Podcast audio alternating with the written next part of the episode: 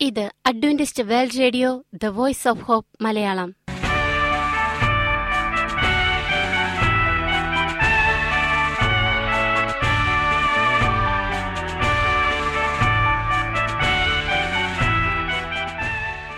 നിലയ്ക്കാത്ത ദൈവസ്നേഹത്തിന്റെ ശബ്ദപ്രപഞ്ചത്തിലേക്ക് ഞങ്ങളുടെ എല്ലാ പ്രിയപ്പെട്ട ശ്രോതാക്കൾക്കും സ്വാഗതം.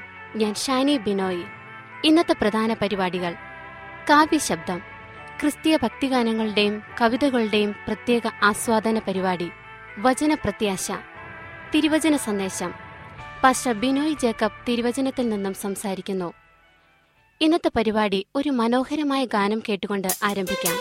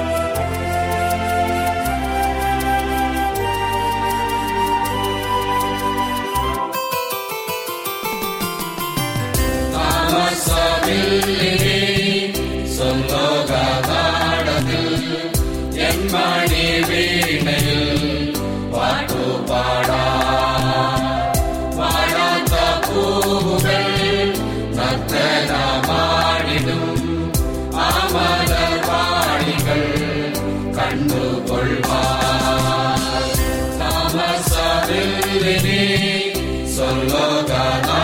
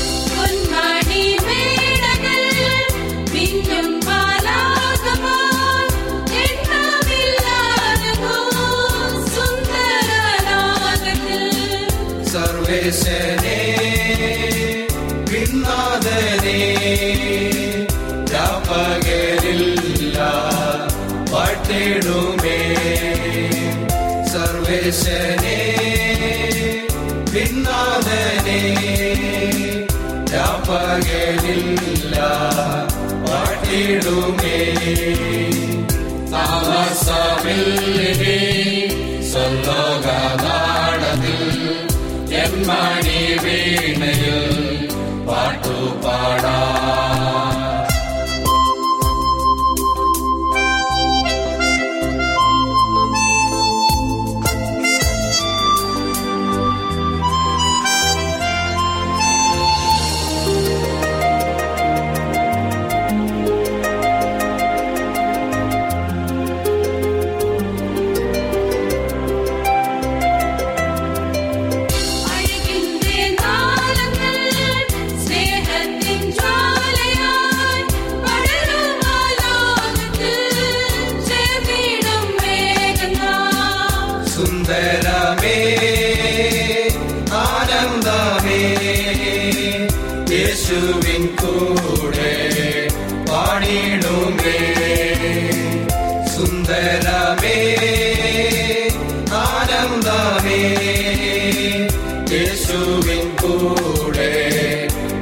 പാടിടുമേ താമസമില്ലേ സ്വലോക നാടതിൽ എൻമണി വീണയിൽ പാട്ടുപാടാ പാടാത്ത പൂവുകൾ നർത്തനമാടിടും ആമലവാടികൾ കണ്ടുകൊള്ളുവാ നിങ്ങൾ കേട്ടുകൊണ്ടിരിക്കുന്നത് Adventist world radio the voice of hope Malayalam. ഞങ്ങളുടെ പുസ്തകങ്ങൾ സീഡികൾ ബൈബിൾ ആരോഗ്യ പാഠങ്ങൾ എന്നിവ തപാലിൽ നിങ്ങൾക്ക് ലഭിക്കുന്നതിനും ഞങ്ങൾക്ക് എഴുതുക. ഞങ്ങളുടെ വിലാസം Adventist world radio Malayalam post box number പതിനേഴ് പൂനെ നാല് ഒന്ന് ഒന്ന് പൂജ്യം പൂജ്യം ഒന്ന് മഹാരാഷ്ട്ര ഇന്ത്യ. വിലാസം ഒരിക്കൽ കൂടി. Adventist world radio Malayalam post box number പതിനേഴ് പൂനെ നാല് ഒന്ന് ഒന്ന് പൂജ്യം പൂജ്യം ഒന്ന് മഹാരാഷ്ട്ര ഇന്ത്യ. ഞങ്ങളുടെ ഇമെയിൽ ബിനോയ് ജേക്കബ് പൂജ്യം ഒന്ന് അറ്റ് ജിമെയിൽ ഡോട്ട് കോം ഈ പരിപാടികൾ ഓൺലൈനായി ശ്രവിക്കുന്നതിന് ഞങ്ങളുടെ വെബ്സൈറ്റായ W W W dot A W R dot O R G സന്ദർശിക്കുക ഇനി വചനപ്രത്യാശ ഇന്നത്തെ വചനപ്രത്യാശയിൽ അനുഗ്രഹീത പ്രസംഗകൻ പാസ്റ്റർ ബിനോയ് ജേക്കബ് തിരുവചനത്തിൽ നിന്നും പ്രസംഗിക്കുന്നു. നിനക്കെന്നെ ശുദ്ധമാക്കാൻ കഴിയും. പ്രിയമുള്ള സ്നേഹിത ഇത് ക്രിസ്തു യേശുവിൽ നിങ്ങളുടെ സഹോദരൻ പാസ്റ്റർ ബിനോയ് ജേക്കബ്. നിനക്ക് എന്നെ ശുദ്ധമാക്കാൻ പറ്റും. ഈ വാക്കുകൾ വളരെ പ്രധാനപ്പെട്ട ഒരു കാര്യമാണ്. ഒരു രോഗാതുരനായ മനുഷ്യൻ കർത്താവായ യേശുവിനോട് പറയുന്നതാണ്.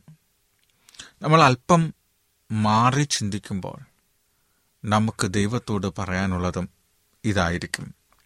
ഇന്നത്തെ നമ്മുടെ ചിന്താവിഷയത്തിന് ആധാരമായ വേദപുസ്തക ഭാഗങ്ങൾ മത്തായുടെ സുവിശേഷം എട്ടാം അധ്യായം രണ്ട് മുതൽ നാല് വരെയുള്ള അധ്യായങ്ങളും ഒമ്പതാം അധ്യായം ഒന്ന് മുതൽ എട്ട് വരെയുള്ള വാക്യങ്ങളും മർക്കോസ് നൂറ്റി ഒന്നാം അധ്യായം നാൽപ്പത് മുതൽ നാൽപ്പത്തഞ്ച് വരെയുള്ള ഭാഗങ്ങളും ലൂക്കോസ് അഞ്ചിന്റെ പന്ത്രണ്ട് മുതൽ ഇരുപത്തിയെട്ട് വരെയുള്ള വേദഭാഗങ്ങളുമാണ്. പൗരസ്ത്യ രാജ്യങ്ങളിലെ ഈ കുഷ്ഠരോഗത്തെ ഏറ്റവും ഭീതിയോടെയാണ് ആളുകൾ കണ്ടിരുന്നത്. അതിന്റെ പകരുന്ന ഒരു സ്വഭാവം തീരാവ്യാധി എന്ന അതിനെക്കുറിച്ചുള്ള ധാരണ രോഗികളുടെ മേൽ ആ രോഗം വരുത്തിവെക്കുന്ന ഫലങ്ങൾ ഏതൊരു ധീരനെ പോലും ഭയപ്പെടുത്തിയിരുന്നു. പാപിയായ ഒരുവന് നൽകുന്ന ദൈവത്തിന്റെ ശിക്ഷയാണ് ഇത് എന്നായിരുന്നു യഹൂദന്മാർ കുഷ്ഠരോഗത്തെ കണ്ടിരുന്നത്. മാരകവും സുഖപ്പെടുത്താൻ പ്രയാസവും ആഴത്തിൽ വ്യാപിക്കുന്നതുമായ ഈ രോഗത്തെ പാപത്തിന്റെ പ്രതീകമായി ഗണിക്കപ്പെട്ടിരുന്നു. മതത്തിന്റെ നിയമദൃഷ്ടിയിൽ കുഷ്ഠരോഗി അശുദ്ധനായ ഒരു വ്യക്തിയായിരുന്നു. മരിച്ച ഒരു വ്യക്തിയെപ്പോലെ കരുതപ്പെട്ടിരുന്ന കുഷ്ഠരോഗിക്ക് മനുഷ്യവാസ കേന്ദ്രങ്ങളിൽ പ്രവേശനമില്ലായിരുന്നു. അവന്റെ ഉച്ഛ്വാസത്തിൽ വായു പോലും മലിനപ്പെട്ടതായി ഗണിക്കപ്പെട്ടു. ഈ രോഗം ബാധിച്ചു എന്ന് സംശയിക്കപ്പെട്ട ഒരാൾ പുരോഹിതനെ കണ്ട് അദ്ദേഹം എടുക്കുന്ന തീരുമാനമനുസരിച്ച് പ്രവർത്തിക്കേണ്ടിയിരുന്നു. പുരോഹിതൻ അയാളെ കുഷ്ഠരോഗി എന്ന് വിധിച്ചാൽ അയാൾ സ്വഭാവനത്തെയും ഇസ്രായേൽ സഭയും വിട്ട് കുഷ്ഠരോഗികൾ പാർക്കുന്ന സ്ഥലത്തേക്ക് പോകേണ്ടതായിരുന്നു. ഇക്കാര്യത്തിൽ ചട്ടത്തിന് ഒരു വിട്ടുവീഴ്ചയും ഉണ്ടായിരുന്നില്ല. രാജാക്കന്മാരും പ്രഭുക്കന്മാരും ഈ ചട്ടത്തിന് വിധേയരായിരുന്നു. ഈ രോഗം ബാധിച്ച ഒരു രാജാവ് പോലും ഈ നിയമത്തിനപ്പുറമല്ലായിരുന്നു. സ്നേഹിതന്മാരിൽ നിന്നും സ്വന്തം ഭവനത്തിൽ നിന്നും അകന്ന് കുഷ്ഠരോഗി തന്റെ മേൽ വന്ന ശാപം സ്വയം വഹിച്ചു. തനിക്ക് നേരിട്ടിരിക്കുന്ന ദുരന്തം മറ്റുള്ളവരെ വിളിച്ചറിയിക്കുവാനും സ്വന്തം വസ്ത്രം കീറി ശബ്ദമുണ്ടാക്കി മറ്റുള്ളവർ തന്നെ വിട്ട് അകന്നു പൊയ്ക്കൊള്ളുന്നതിന് മുന്നറിയിപ്പ് നൽകാനും ഒരു കുഷ്ഠരോഗി ബാധ്യസ്ഥനാണ്. അശുദ്ധൻ അശുദ്ധൻ എന്ന വിലാപ ശബ്ദം ഒരു കുഷ്ഠരോഗി പുറപ്പെടുവിക്കുമ്പോൾ ഭയത്തോടും വെറുപ്പോടും കൂടെ ആളുകൾ ഓടി മറഞ്ഞിരുന്നു. ക്രിസ്തുവിന്റെ ശുശ്രൂഷ നടന്നിരുന്ന പ്രദേശത്ത് ധാരാളം കുഷ്ഠരോഗികൾ ഉണ്ടായിരുന്നു ക്രിസ്തുവിനെ സംബന്ധിച്ച വാർത്ത കുഷ്ഠരോഗികളുടെ ഇടയിൽ പ്രത്യാശയുടെ തിരിനാളം ഉജ്ജ്വലിപ്പിച്ചു. എന്നാൽ എലീശയുടെ നാളുകൾക്ക് ശേഷം ഒരു കുഷ്ഠരോഗി സൗഖ്യമായ കഥ ആരും കേട്ടിട്ടുണ്ടായിരുന്നില്ല. യേശു ഇതുവരെയും ഒരു കുഷ്ഠരോഗിയെയും സൗഖ്യപ്പെടുത്താതിരുന്നതുകൊണ്ട് അത് പ്രതീക്ഷിക്കുവാൻ അവർ ധൈര്യപ്പെട്ടില്ല. എങ്കിലും ഒരു കുഷ്ഠരോഗിക്ക് യേശുവിൽ വിശ്വാസം വളർന്നു. യേശുവിന്റെ സമീപം എങ്ങനെ എത്തിച്ചേരണമെന്ന് അവനറിയില്ലായിരുന്നു എല്ലാവരാലും നിഷിദ്ധനെന്ന് കരുതപ്പെട്ട് സമൂഹത്തിൽ സ്ഥാനമില്ലാതിരുന്ന കുഷ്ഠരോഗിക്ക് എങ്ങനെ യേശുവിന്റെ അടുത്ത് ചെല്ലാൻ പറ്റും? യേശു തന്നെ സൗഖ്യമാക്കുമോ എന്ന് അവൻ സംശയിച്ചു. ദൈവത്തിന്റെ ശിക്ഷ അനുഭവിക്കുന്ന ഒരുവനെ യേശു സൗഖ്യമാക്കുമോ? പരീശന്മാരെ പോലെയും മറ്റ് വൈദ്യന്മാരെ പോലെയും ശാപവാക്കുകൾ ഉച്ചരിക്കുകയില്ലേ? യേശുവിന്റെ സ്വഭാവത്തെപ്പറ്റി മറ്റുള്ളവർ പറഞ്ഞത് അവൻ ഓർത്തു. യേശുവിനോട് സഹായം അഭ്യർത്ഥിച്ച ആരെയും അവൻ നിരാശരാക്കി വിട്ടില്ല ആ അരിഷ്ടനായ മനുഷ്യൻ രക്ഷകനെ കാണുവാൻ തന്നെ തീരുമാനിച്ചു. പട്ടണത്തിന് പുറത്ത് കഴിഞ്ഞിരുന്ന കുഷ്ഠരോഗി യേശു ആ വഴിക്കെങ്ങാനും വരുമെന്ന് പ്രതീക്ഷിച്ചു. വലിയ പ്രയാസങ്ങൾ അവന് നേരിടേണ്ടതായി വന്നു. എങ്കിലും യേശുവിനെ കാണുക മാത്രമായിരുന്നു അവന്റെ ഏക പ്രത്യാശ. കുഷ്ഠരോഗി രക്ഷിതാവിന്റെ സമീപമെത്തി. യേശു കടൽ തീരത്ത് ജനത്തെ ഉപദേശിച്ചുകൊണ്ടിരുന്നു. ദൂരെ നിന്നുകൊണ്ട് കുഷ്ഠരോഗി യേശുവിന്റെ ചില വാക്കുകൾ ശ്രദ്ധിച്ചു. രോഗികളുടെ മേൽ യേശു കൈവയ്ക്കുന്നത് അവൻ കണ്ടു. മരണത്തെ കാത്തിരുന്ന അവൻ സുഖം പ്രാപിക്കുന്നതും ദൈവത്തെ മഹത്വപ്പെടുത്തുന്നതും അവൻ കണ്ടു. അവന്റെ വിശ്വാസം ബലപ്പെട്ടു. അവൻ യേശുവിനോട് കൂടുതൽ അടുത്തു. വിലക്കുകളെല്ലാം അവൻ മറന്നു. ദൈവത്താൽ സുഖം പ്രാപിക്കുക എന്ന ഏക ലക്ഷ്യം മാത്രം അവന്റെ മനസ്സിൽ മുന്നിട്ട് നിന്നു. ഇതേപോലെ സകല വിലക്കുകളും സകല വിദ്വേഷങ്ങളും സകല അകൽച്ചകളും മാറ്റിവെച്ച് നമ്മുടെ രോഗസൗഖ്യത്തിനും നമുക്ക് സമാധാനം കിട്ടുന്നതിനും നമുക്ക് സന്തോഷം കിട്ടുന്നതിനും നമ്മുടെ ജീവിതത്തെ അർത്ഥപൂർണമാക്കി തീർക്കുന്നതിനും നിങ്ങൾ ആഗ്രഹിക്കുന്നുണ്ടെങ്കിൽ എല്ലാ അകൽച്ചകളും എല്ലാ തെറ്റിദ്ധാരണകളും ഒക്കെ മാറ്റിവെച്ച് കർത്താവിന്റെ സന്നിധിയിലേക്ക് വരിക. ആ കുഷ്ഠരോഗി കാഴ്ചയ്ക്ക് വിരൂപനായിരുന്നു. രോഗം അവനിൽ ഭീവത്സമായ രൂപത്തെയാണ് അവശേഷിപ്പിച്ചത്. കണ്ട പേടിച്ചു. അവനെ കാണുന്നവർ ഭയപ്പെട്ട് പിന്മാറി. അവന്റെ സാമീപ്യത്തിൽ നിന്ന് രക്ഷ നേടുവാൻ ആളുകൾ തിക്കിത്തിരക്കി നാലുപാടും ഓടി. യേശുവിന്റെ സമീപത്തേക്ക് അവൻ അടുക്കാതിരിക്കാൻ ചിലർ വ്യർത്ഥശ്രമവും നടത്തി. എന്നാൽ യേശു ഇതൊന്നും ശ്രദ്ധിച്ചില്ല.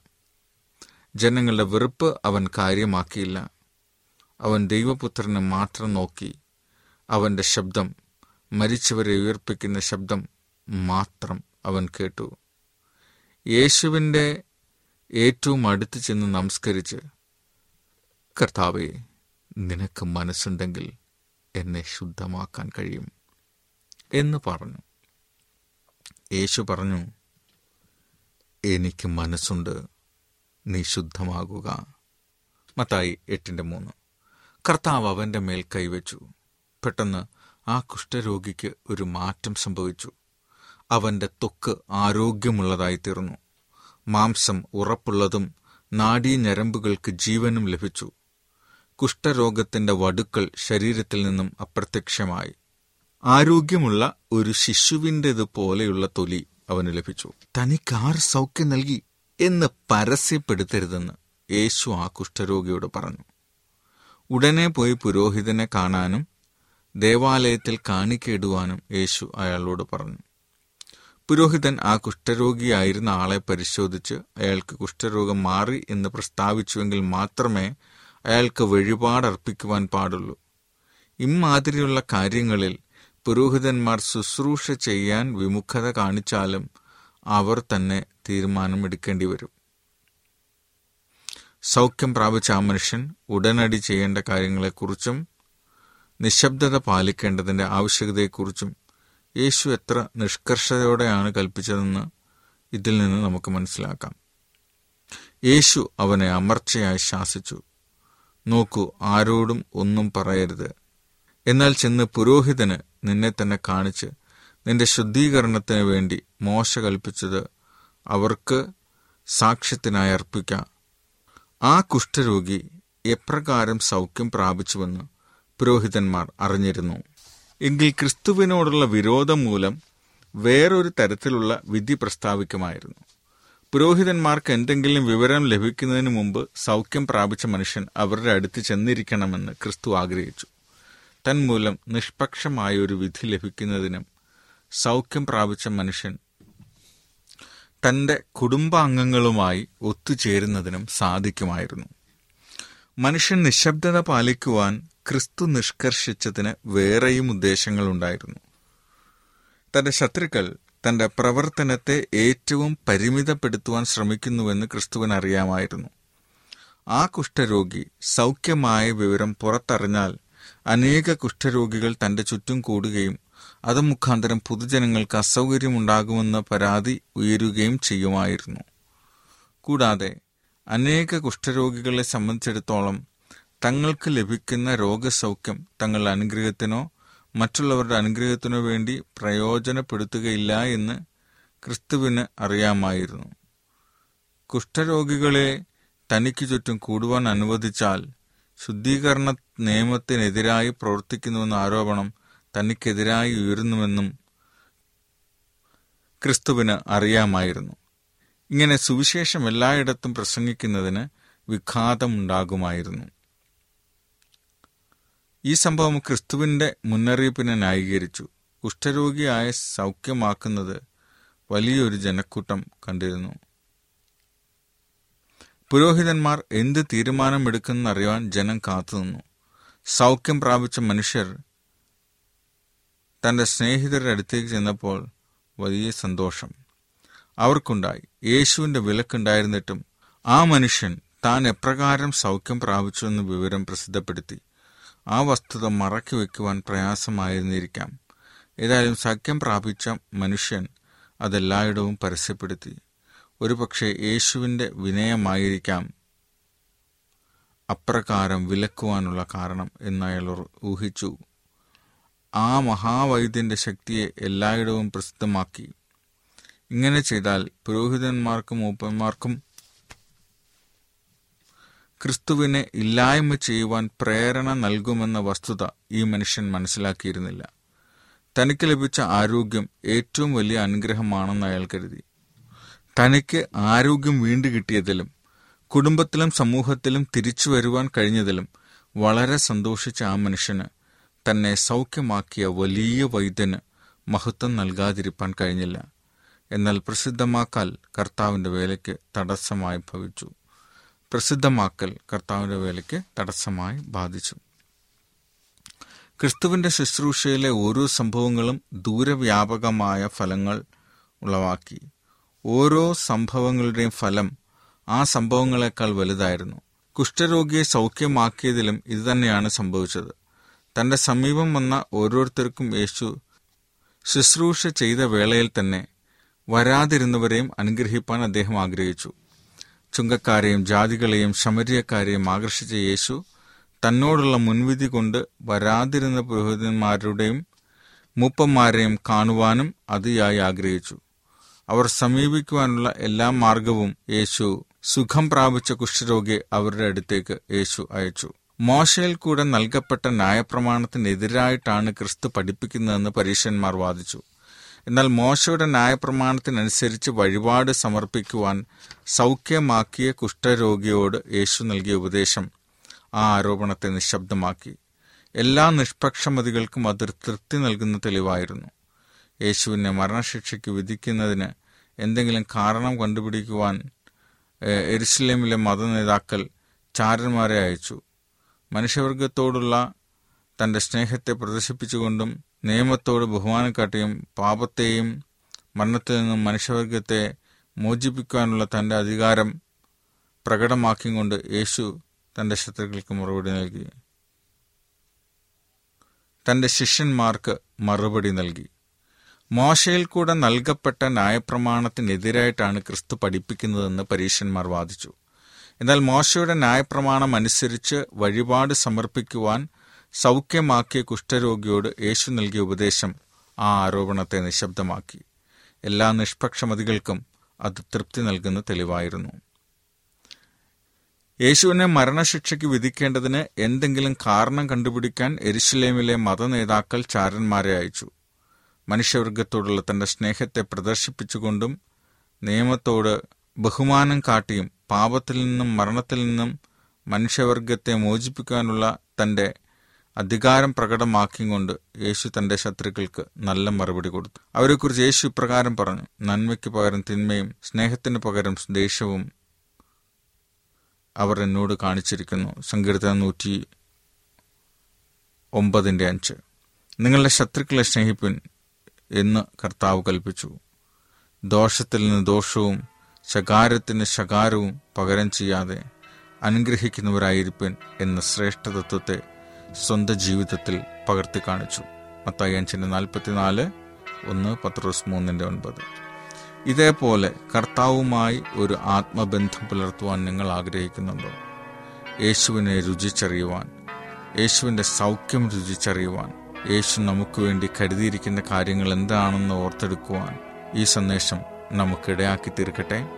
എല്ലാ പ്രിയപ്പെട്ടവർക്കും ഒരിക്കൽ കൂടി നന്ദി. പ്രാർത്ഥിക്കാം. ഞങ്ങളെ സ്നേഹിക്കുന്ന സ്വർഗീയ പിതാവെ ഈ സന്ദേശത്തെ അവിടുന്ന് അനുഗ്രഹിച്ചിരിക്കാൻ അങ്ങേ സ്തുതിക്കുന്നു.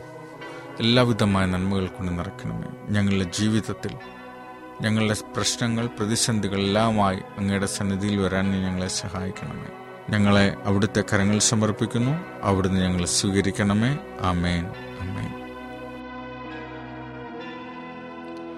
ഈ പരിപാടികളെക്കുറിച്ചുള്ള നിങ്ങളുടെ അഭിപ്രായങ്ങൾ നിർദ്ദേശങ്ങൾ അനുഭവ സാക്ഷ്യങ്ങൾ നിങ്ങളുടെ പ്രത്യേക പ്രാർത്ഥന ആവശ്യങ്ങൾ എന്നിവ ഞങ്ങൾക്ക് എഴുതുക. നിങ്ങൾക്ക് വേണ്ടി പ്രത്യേകം പ്രാർത്ഥിക്കുന്നതാണ്. ഞങ്ങളുടെ പുസ്തകങ്ങൾ സീഡികൾ ബൈബിൾ ആരോഗ്യ പാഠങ്ങൾ എന്നിവ തപാലിൽ നിങ്ങൾക്ക് ലഭിക്കുന്നതിനും ഞങ്ങൾക്ക് എഴുതുക. ഞങ്ങളുടെ വിലാസം Adventist world radio Malayalam post box number പതിനേഴ് പൂനെ നാല് ഒന്ന് ഒന്ന് പൂജ്യം പൂജ്യം ഒന്ന് മഹാരാഷ്ട്ര ഇന്ത്യ. വിലാസം ഒരിക്കൽ കൂടി. Adventist world radio Malayalam post box number പതിനേഴ് പൂനെ നാല് ഒന്ന് ഒന്ന് പൂജ്യം പൂജ്യം ഒന്ന് മഹാരാഷ്ട്ര ഇന്ത്യ. ഞങ്ങളുടെ ഇമെയിൽ ബിനോയ് ജേക്കബ് പൂജ്യം ഒന്ന് അറ്റ് ജിമെയിൽ ഡോട്ട് കോം ഈ പരിപാടികൾ ഓൺലൈനായി ശ്രവിക്കുന്നതിന് ഞങ്ങളുടെ വെബ്സൈറ്റായ W W W dot A W R dot O R G സന്ദർശിക്കുക. ഇന്നത്തെ പരിപാടികൾ ഇതുവരെ കേട്ടുകൊണ്ടിരുന്ന എല്ലാ പ്രിയപ്പെട്ട ശ്രോതാക്കൾക്കും നന്ദി. നാളെ ഇതേ സമയം ഇതേ മീറ്റർ ബാൻഡിൽ നമ്മൾ കണ്ടുമുട്ടുന്നതുവരെ ദൈവത്തിന്റെ അനവധിയായ അനുഗ്രഹങ്ങൾ നിങ്ങൾക്ക് കൂട്ടായിരിക്കട്ടെ. നമസ്കാരം.